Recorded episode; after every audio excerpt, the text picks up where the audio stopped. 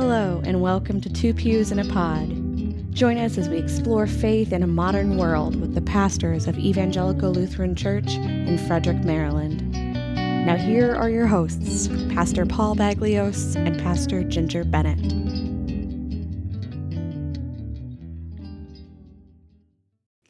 Hello, I'm Ginger Bennett.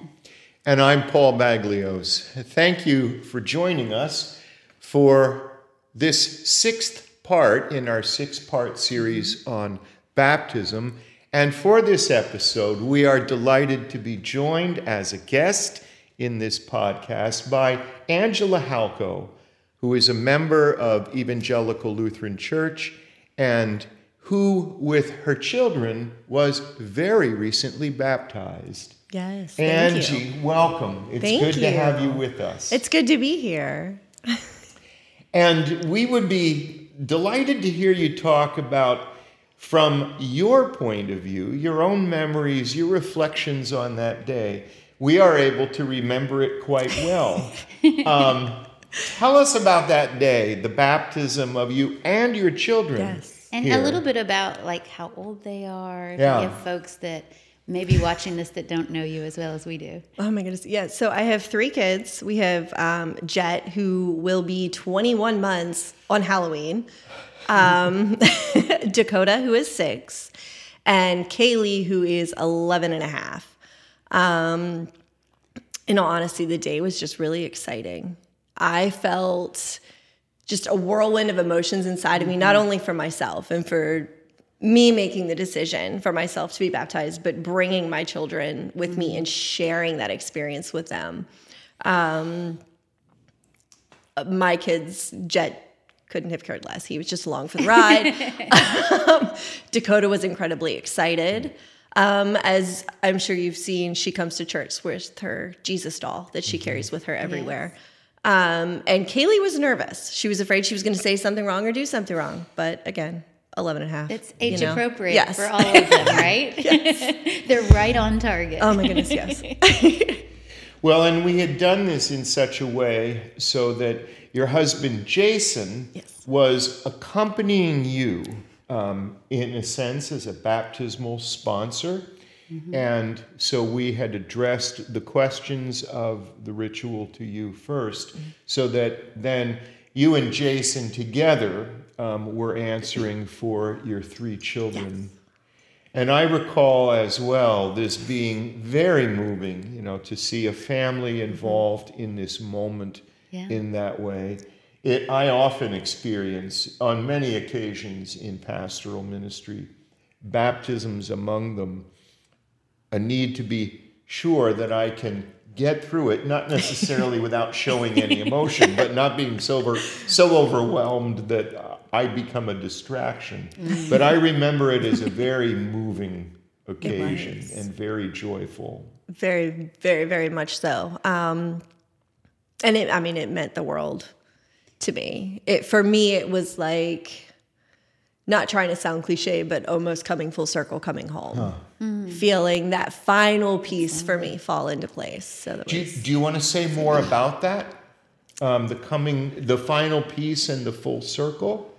Yeah, I mean, I've growing up, my parents um, kind of gave my brother and I the freedom to explore, see what you know, they were both raised in very different churches, um, so they allowed us to kind of make our decisions. And I know I was always told, specifically by my grandfather, that when you find the right place, the right church for you, it will feel like home. And so when we found the church and we were making the decision that yes, this is this is right. For me it truly was that last piece of the puzzle. You know, I'd lived my life in a way trying to do the best I could, be the best I could, sharing love and you know everything that goes along with that. But finally making that public, you know, Yeah. That's wonderful. So as as you think about that day and and this homecoming, if you will, um, I assume you had family that came. I'm trying to remember. There were a couple other folks that were baptized in the same day, and so that whole front area seemed like we had a lot of people in it. But I'm trying to remember.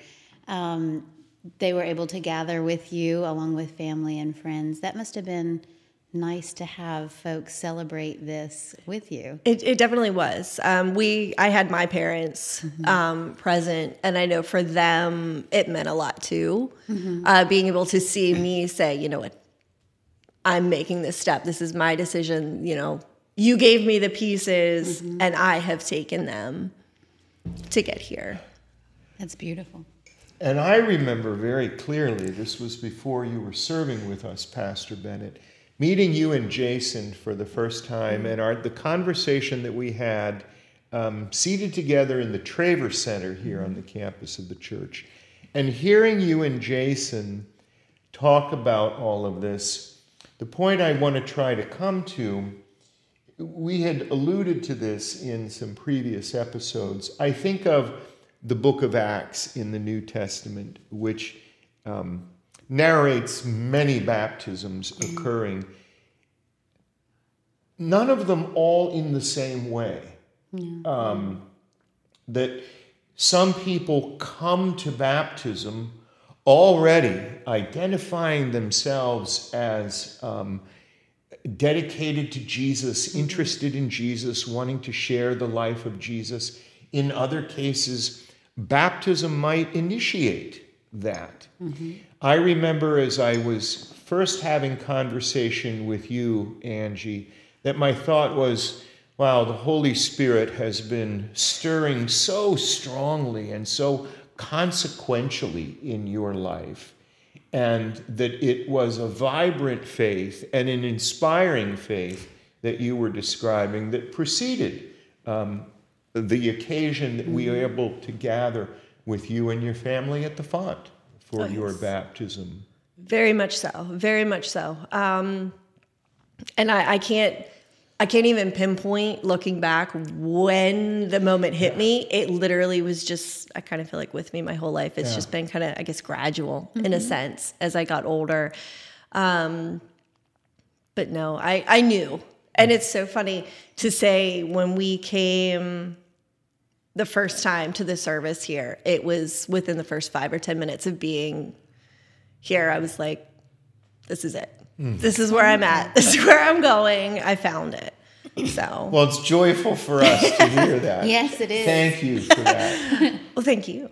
Well, when you're thinking about that day and that baptism and maybe the days afterwards, and you think about the the difference it made on your life, I mean, um, what changes did you see it make, or the effects it had longer term on on your kids and and their sort of reaction to to baptism, especially your girls who are a little bit older and able to, you know, um, connect with it in a different way than Jet did. Oh, definitely. And they both, both my girls have done something kind of in their own way. Kaylee, uh, being older, she made the decision kind of on her own very quickly. She was like, "Yep, this is this feels good. This feels right." Um, and she has actually entered the confirmation classes now of her own decision. She actually came to us and was like, "Guess what I'm going to do?" And I'm like. Okay, cool, awesome, yay, go you. um, Dakota, uh, she started praying every night, where she would always sit with me while I did, but she never really spoke up, and she started speaking up. Oh, that's Um, together, That's they- marvelous. Yes, it is. It's been. Now, sometimes what she says is a little comical, but she's six. You know, it's But that's part of the fun of it, yes, right? it really is. Um, and then we also had the day afterwards. Um, that next evening, they the girls decided they were going to baptize our dog. Tell us about that. That's wonderful. That's It was absolutely lovely. adorable. They lined up some stuffed animals and some dolls, and they were like, "Well, here's the congregation." Congregations. gotta Yes. be Yeah, that's right. Yeah, and that's they had the bulletin, and they literally like took turns reading verbatim from it. Um, and then our poor dog, who was basically being held down by the girls, had some water splashed in her face, and she hates water, so that was hilarious. on its own. but they did, and they said, you know, we're a family. She's part of our family. She, comes with us. Yeah, like, that's wonderful. I love that that that uh, connection that like they felt claimed by that, and they wanted someone who was very important to them to also be claimed. Um, that's I love that. I do too. It's a perfect example of what I firmly believe that the Christian life is learned fundamentally by imitating it. Oh, yeah. We watch people that we trust to be good examples of a Christian life, and we begin to do as we see them do. And you never know who our own example Yeah. might inspire others to imitate. But in what you're describing, your mm-hmm. girls doing, that is Christian formation. Mm-hmm. That is Yeah. catechesis. Doing that with their dolls That's wonderful. And their dog. and their dog. The dog. Yeah, yeah, that's lovely. Well, you know, and I was thinking uh, the idea of imitating what we see. I mean, Paul talks about that throughout the scripture, right? Um, in fact, uh, just recently we heard the scripture about him saying how he is imitating Christ and and in, as best as he can, following in those footsteps as and then he's hoping that the people see the message and the way he's living and imitate that in their own lives so that others can then see and imitate. And that's that's what it's all about, right? Loving and, and enjoying one another and and sharing that connection that we have and and allowing others to unfortunately not like the dog being held down and Yes. dumped water on but but inviting folks in to be a part of it and i'm sure if the puppy understood what was happening definitely would have wanted to be a part of that Well, I'm sorry, I interrupted you. Oh, no, I said she would have. She's very much. I hadn't heard you say that before. I think you had mentioned it, um, before we sat down to record this about your daughters baptizing their dolls. If you mm-hmm. mentioned also the dog, I didn't. It didn't stick with me.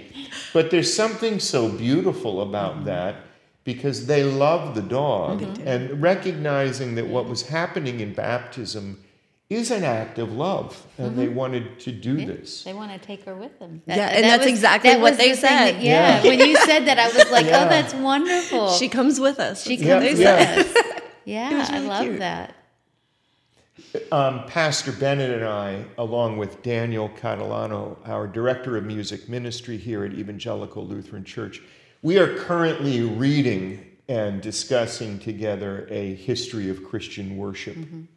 And in a section of that book that we gathered yesterday morning to talk about, you remember it's, it's a well known woodcut um, depicting a Reformation era um, Reformation um, worship service occurring. And in the woodcut, it's a detail that strikes me. There is a very young child and a dog. And I smiled. I've seen that before, but to see it again while we were reading this chapter Yeah. here at Evangelical, we have children in worship all the time. And I love the way the congregation gives them the welcome and the space Mm-hmm. to be children. Yes. Um, Yeah. Children move about. Children can make noise.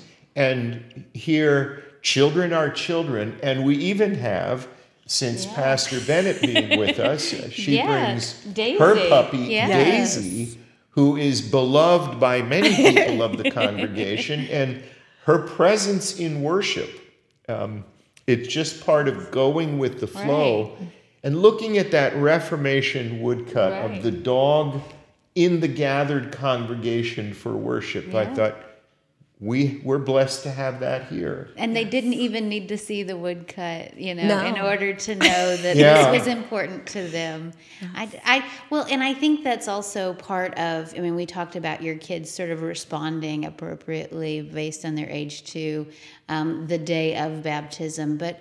But we connect with baptism differently as we get older. Things happen in our lives that that make us think, you know, okay, what does it mean that I'm a Christian, that I'm baptized, that I'm part, I'm bigger?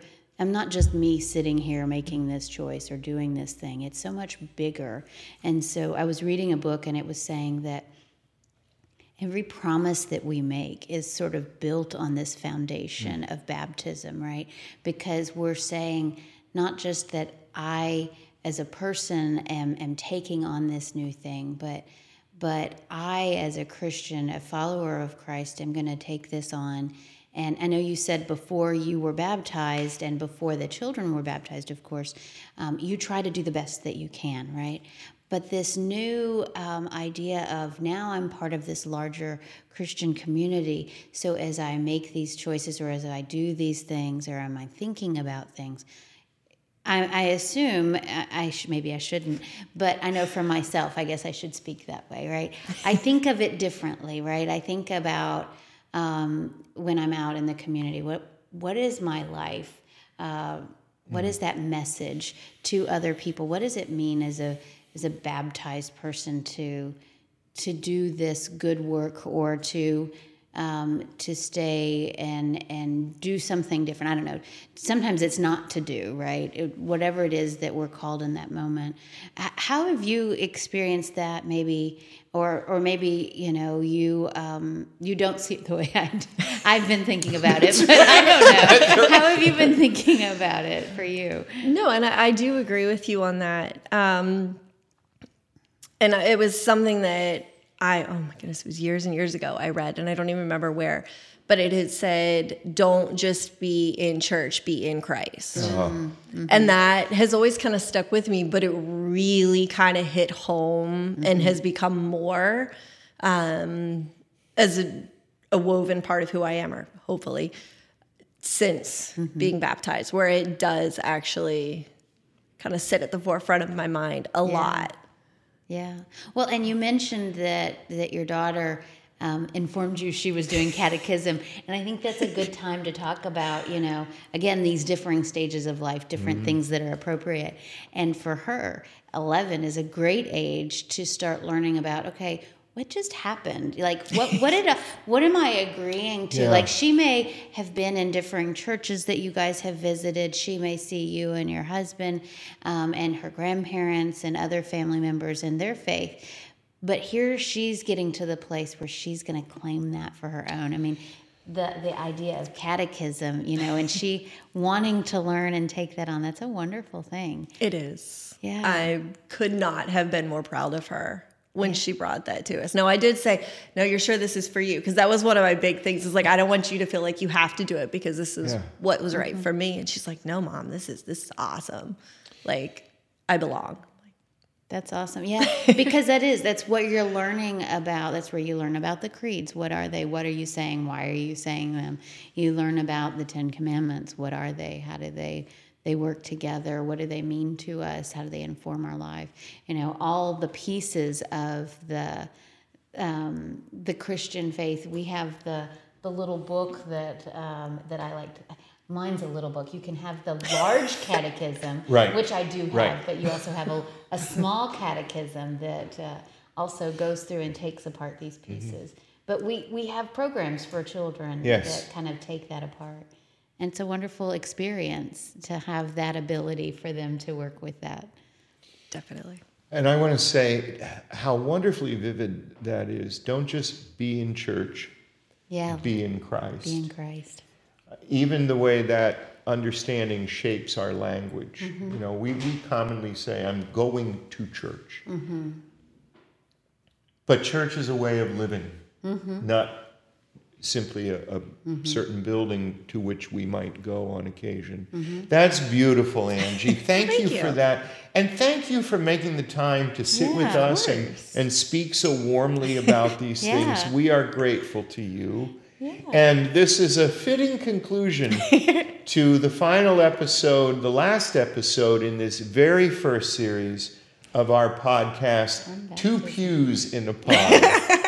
Yes, and and so we will have further episodes after this, not episodes on baptism, but further series on different topics. So um, if you enjoyed this, hopefully you'll come back and see what uh, crazy antics we're up to and learn a little bit Indeed. more. and thank you all for joining us once again. I'm Paul Baglyos. And I'm Ginger Bennett. I'm Angela Halko. This has been Two Pews in a Pod, a podcast led by the pastors of Evangelical Lutheran Church in Frederick, Maryland. Thank you for listening, and we'll see you next time.